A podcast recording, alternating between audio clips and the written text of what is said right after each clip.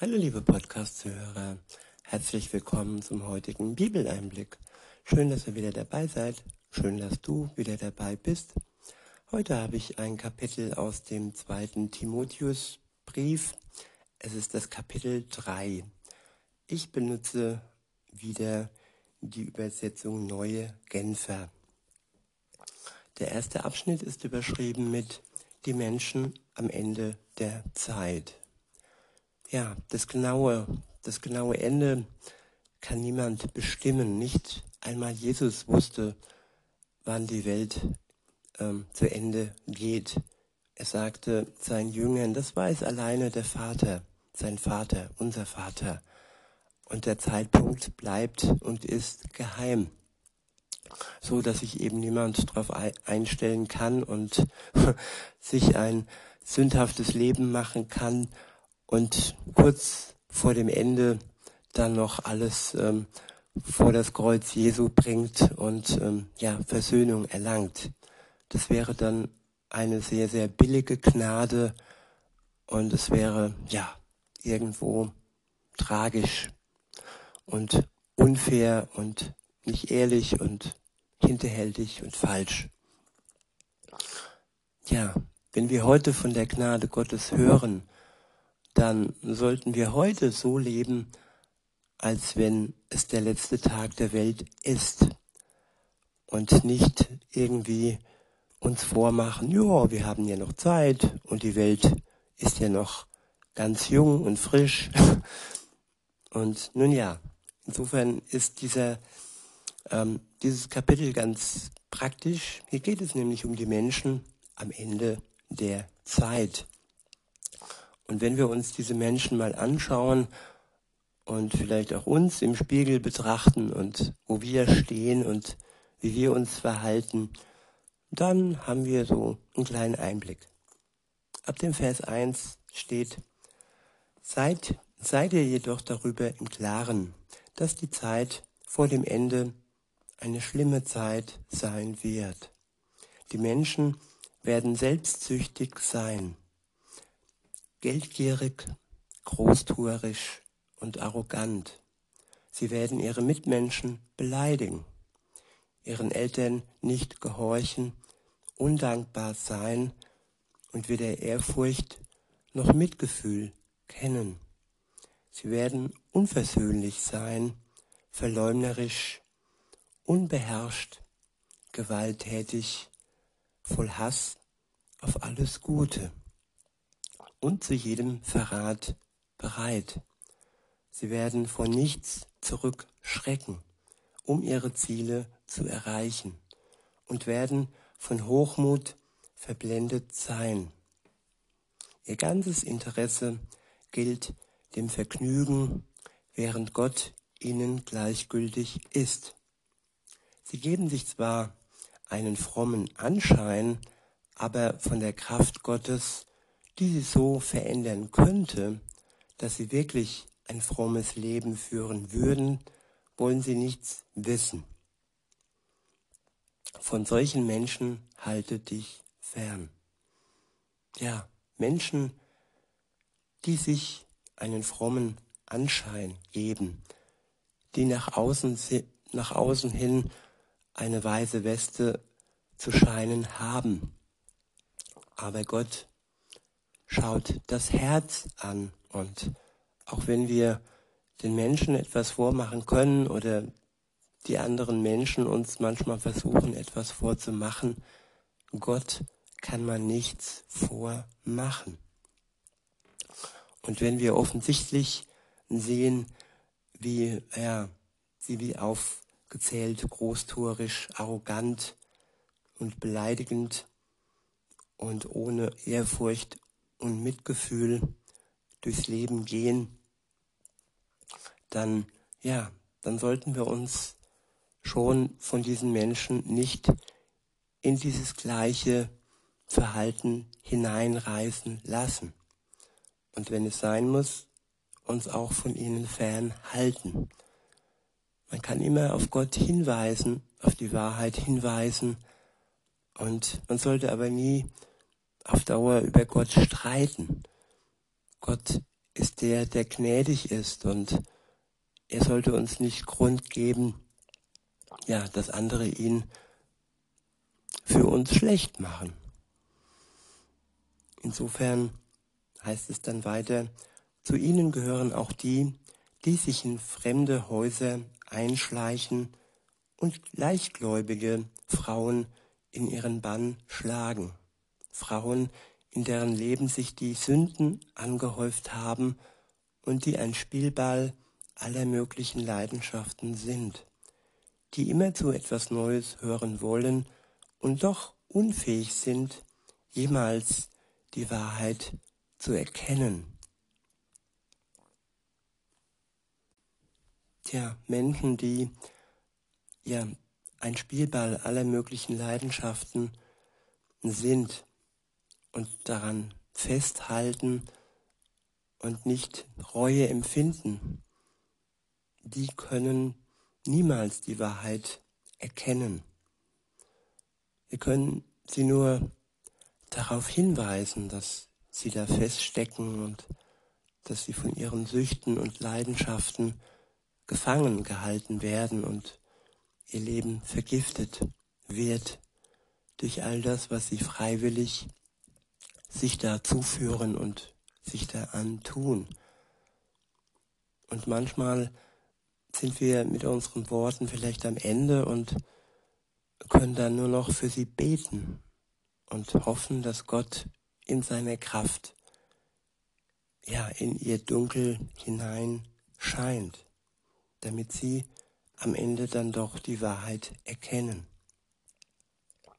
Weiter heißt es, so wie einst die ägyptischen Zauberer Jannes und Jambres sich Mose widersetzten, so widersetzen sich auch diese ihr Lehrer der Wahrheit. Es sind Menschen, deren Denken durch und durch verdorben ist und deren Glauben keiner Prüfung standhält. Doch sie werden nicht weit kommen, denn ihr Unverstand wird ebenso offen zutage treten, wie es bei jenen Zauberern der Fall war. Der Unverstand, der zutage tritt, das ist auch was Positives und wenn sie selbst im Licht Gottes erkennen, wo sie feststecken, vielleicht schaffen sie es dann heraus wenn alles ja ans Licht kommt und alles dann auch zu Fall kommt, an dem sie festgehalten haben und wo sie sich selbst belogen, betrogen und auch andere belogen und betrogen haben. Der nächste Abschnitt ist überschrieben mit das Vorbild des Apostels und der Maßstab der Heiligen Schrift. Ab Vers 10 steht, Du aber bist meiner Lehre gefolgt, hast dich an die Grundsätze gehalten, nach denen ich lebe, und hast dich auf dasselbe Ziel ausgerichtet wie ich.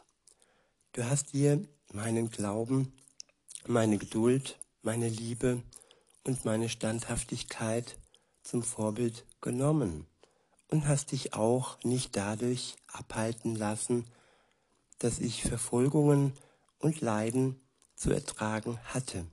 Du weißt ja, was ich in Antiochien, Ikonien und Lystra alles durchgemacht habe und wie sehr ich dort verfolgt wurde. Aber aus jeder Gefahr, in die ich geriet, hat der Herr mich gerettet. Im Übrigen sind Verfolgungen etwas, womit alle, womit alle rechnen müssen, die zu Jesus Christus gehören und entschlossen sind, so zu leben, dass Gott geehrt wird. Schlechte und betrügerische Menschen werden sich immer weiter von Gott entfernen. Sie führen andere in die Irre und sind selbst irre geführt. Ich wiederhole, schlechte und betrügerische Menschen werden sich immer weiter von Gott entfernen. Sie führen andere in die Irre und sind selbst irre geführt. Ja, das ist ein Strudel. wenn, wenn sie andere in die Irre führen und dabei selbst in die Irre geführt sind. Und da ist es wichtig, dass wir uns wirklich an Gott festhalten und uns nicht von solchen Menschen in die Irre führen lassen. Weiter heißt es, du jedoch sollst an der Lehre festhalten, in der du unterwiesen worden bist und von deren, deren Glaubenswürdigkeit du dich überzeugen konntest. Du kennst ja die, die dich gelehrt haben und bist von Kind auf mit den heiligen Schriften vertraut, aus denen du alle Wegweisungen bekommen kannst, die zur Rettung nötig ist, zur Rettung durch den Glauben an Jesus Christus. Wiederhole, du bist von Kind auf mit den heiligen Schriften vertraut, auf denen du alle Wegweisungen bekommen kannst, die zur Rettung nötig ist. Zur Rettung durch den Glauben an Jesus Christus. Ja, Wegweisung. Jeder Mensch braucht Wegweisung. Ohne Wegweisung können wir den Weg nicht erkennen, der uns zur Rettung führt. Und ja, der Schlüssel von allem heißt Jesus Christus. Den Glauben an ihn, der führt uns zur Rettung. Wenn wir anerkennen, was er tat für uns, dass er für uns gestorben ist, für unsere Schuld, und wenn wir zuvor reuevoll unsere Schuld anerkennen und sie ihm offenlegen und ja, es uns leid tut, dann wird er uns gerne vergeben. Und dann werden wir durch den Glauben an Jesus Christus Rettung erfahren. Weiter heißt es, denn alles, was in der Schrift steht, ist von Gottes Geist eingegeben. Ich wiederhole, denn alles, was in der Schrift steht, ist von Gottes Geist eingegeben. Ja, es ist das Wort Gottes. Es ist kein Menschenwort. Auch wenn es von Menschen niedergeschrieben worden ist, so wurden doch sie alle von Gott, von seinem Geist inspiriert. Er hat es ihnen praktisch ins Ohr geflüstert und durch ihn haben sie es aufgeschrieben. Es ist kein Roman, es ist pures Wort Gottes. Weiter heißt es, und dementsprechend groß ist auch der Nutzen der Schrift. Sie unterrichtet in der Wahrheit, deckt Schuld auf, bringt auf den richtigen Weg und erzieht zu einem Leben nach Gottes Willen. Willen wiederhole.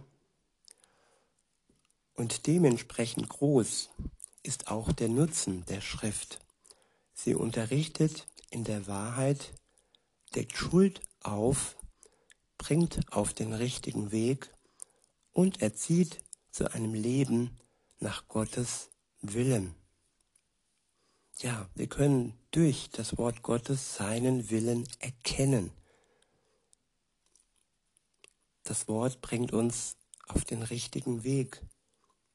Es erzieht uns zu einem Leben nach Gottes Willen. In Vers 17 heißt es, so ist also der, der Gott gehört und ihm dient, mit Hilfe der Schrift allen Anforderungen gewachsen. Er ist durch sie dafür ausgerüstet, alles zu tun, was gut und richtig ist. Ja, wenn wir uns im Wort Gottes auskennen, wenn es wirklich unser Leben bestimmt, dann sind wir mit allem ausgerüstet, was gut und richtig ist. In diesem Sinne wünsche ich uns viele gute Momente mit dem Wort Gottes und dass es uns stärkt, dass es uns ausrüstet, uns jeden Tag neue Kraft gibt, uns Mut gibt und ja, dass wir so an Gott dranbleiben. In diesem Sinne wünsche ich euch noch einen schönen Tag und sage bis denne.